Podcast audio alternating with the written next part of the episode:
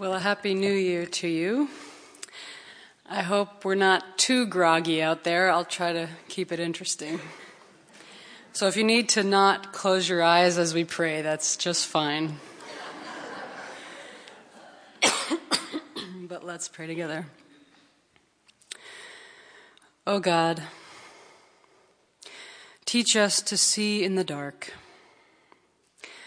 Teach us to recognize and receive your beautiful and challenging and persistent light, that we may be one with you and with each other in the Spirit through Christ Jesus. Amen. I'd like for you to learn just a very short refrain and sing with me. Um, we'll be singing it just a couple times uh, throughout the sermon. So go with me on this. It's very simple. It's from John 1.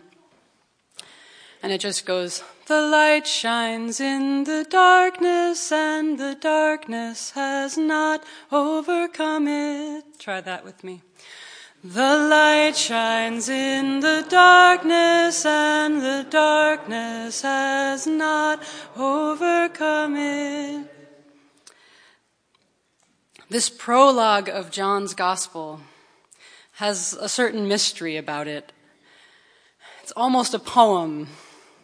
It conveys a luminous darkness. I think it feels this way because it references creation when the Spirit was hovering over the surface of the deep. Tehom is the, the deep in Hebrew and a chaotic darkness into which God speaks light. And likewise, the Spirit overshadows Mary, who receives the word spoken to her and receives the word which grew in her in the darkness of her womb. This divine word growing within Mary had participated in the world coming into being and now grows lungs and a heart and a stomach, eyelashes, a nose, and a mouth.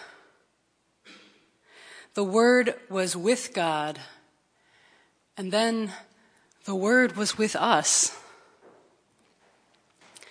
The song that we'll be singing at the end of this meditation explores and illumines the fertility of darkness. The fertility of darkness the darkness of the womb where life begins, the darkness the seed encounters as it falls into the earth and waits in the soil. By all accounts, divine creativity is at home in the dark. Divine creativity, that which brings life and light, is at home in the dark. Which brings me to Psalm 139, which says in verse 12, even the darkness is not dark to you. The night is as bright as the day, for darkness is as light to you. Imagine Jesus learning to pray with this psalm. That, that God is not confused by darkness. Imagine Jesus hearing those words, Your eyes saw my unformed substance. You knit me together in my mother's womb. What a deep comfort it would have been as this shaped Jesus' tender relationship with the Father. And what an encouragement in his mission, which must have felt heavy and dark many times. I think this is why the angels can dare to say such a thing as don't be afraid. Do not be afraid because God is equally at home in darkness and in light. Because God brings the light. God provides God's own light. God has no trouble seeing in the dark, for God's own presence shines. And likewise, God's Spirit within us is not threatened or confused by darkness, though of course we, in our limitations, are. But even so, all the while, God in love is present, even in our deepest darkness, transforming and restoring and healing all things. The light shines in the darkness, and the darkness has not overcome it. And we carry this light within us Everywhere we go, the light of Christ goes with us, fearless and not baffled by darkness. You carry the light of Christ within you when you go to visit our sister Patricia. As you sit with her in those moments, you are a flesh and blood incarnation of love. You carry the light of Christ when you donate and deliver a bed and frame to one of our neighbors who is poor in money and rich in faith. Of course, Debbie and her daughter Crystal, who face a lot of challenges in their everyday life and are very faithful at our community meal and the most cheerful, faith filled people you'd want to meet. And when you embrace the courage to face your own pain, instead of passing it on to others, you are in that a willing recipient of Christ's light.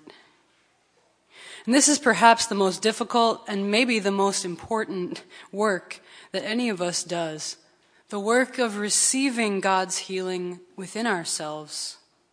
Because this passes on health to the next generation. The light shines in the darkness, and the darkness has not overcome it. John 1:12 says in the NRSV, "To all who received him, who believed in his name, he gave power to become children of God." who were born not of blood or of the will of the flesh or of the will of man, but of God. Born of God. All of us. Do you claim this birthright of light?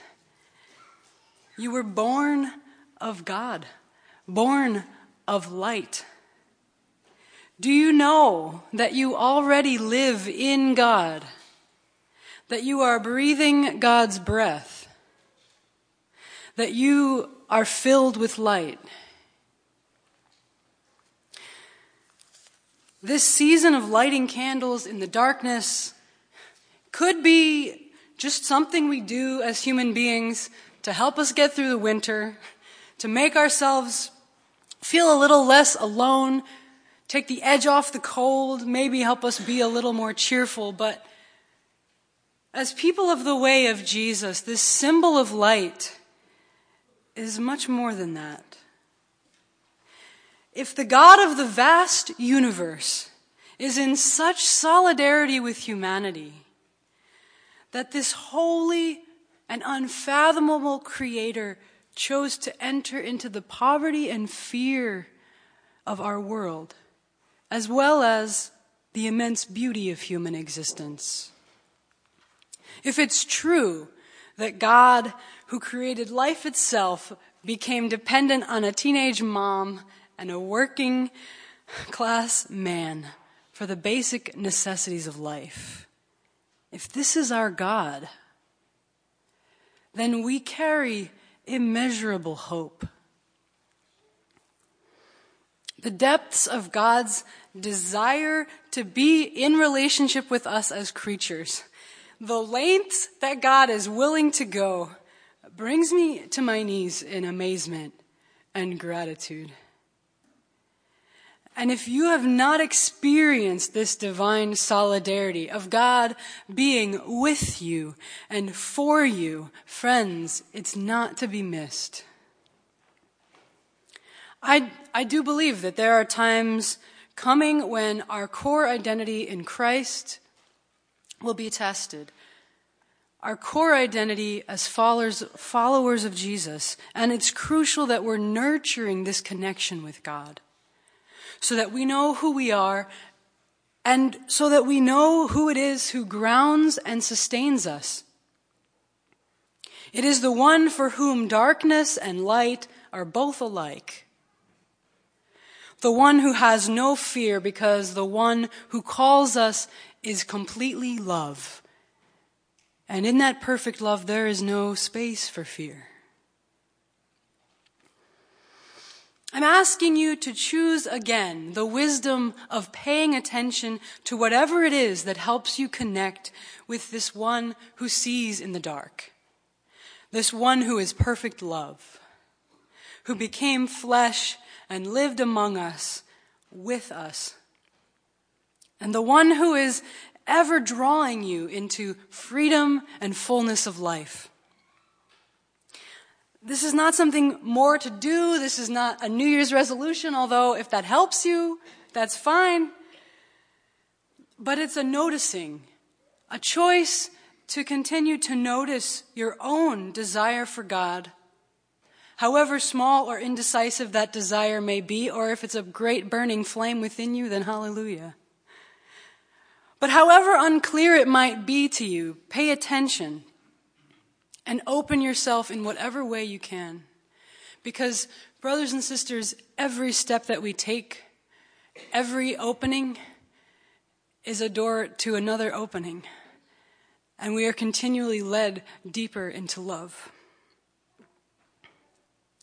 If for you this simply means to go deeply, more deeply into your own questions, God is not afraid of that and will meet you with grace and truth. If this actually means doing less so that you have space to pay attention, please do that discernment and let something go. If for you it means, especially if you feel that your life is too chaotic, if it just means a few breaths here and there through your day, acknowledging God's presence within you and with you, then do that. This moving toward the light, this dwelling in darkness until our eyes adjust with God, doesn't need to be anything big or heroic. But please pay attention to whatever inkling you have of God's movement in your life and move toward it. Wherever the spark of light is, pay attention and open.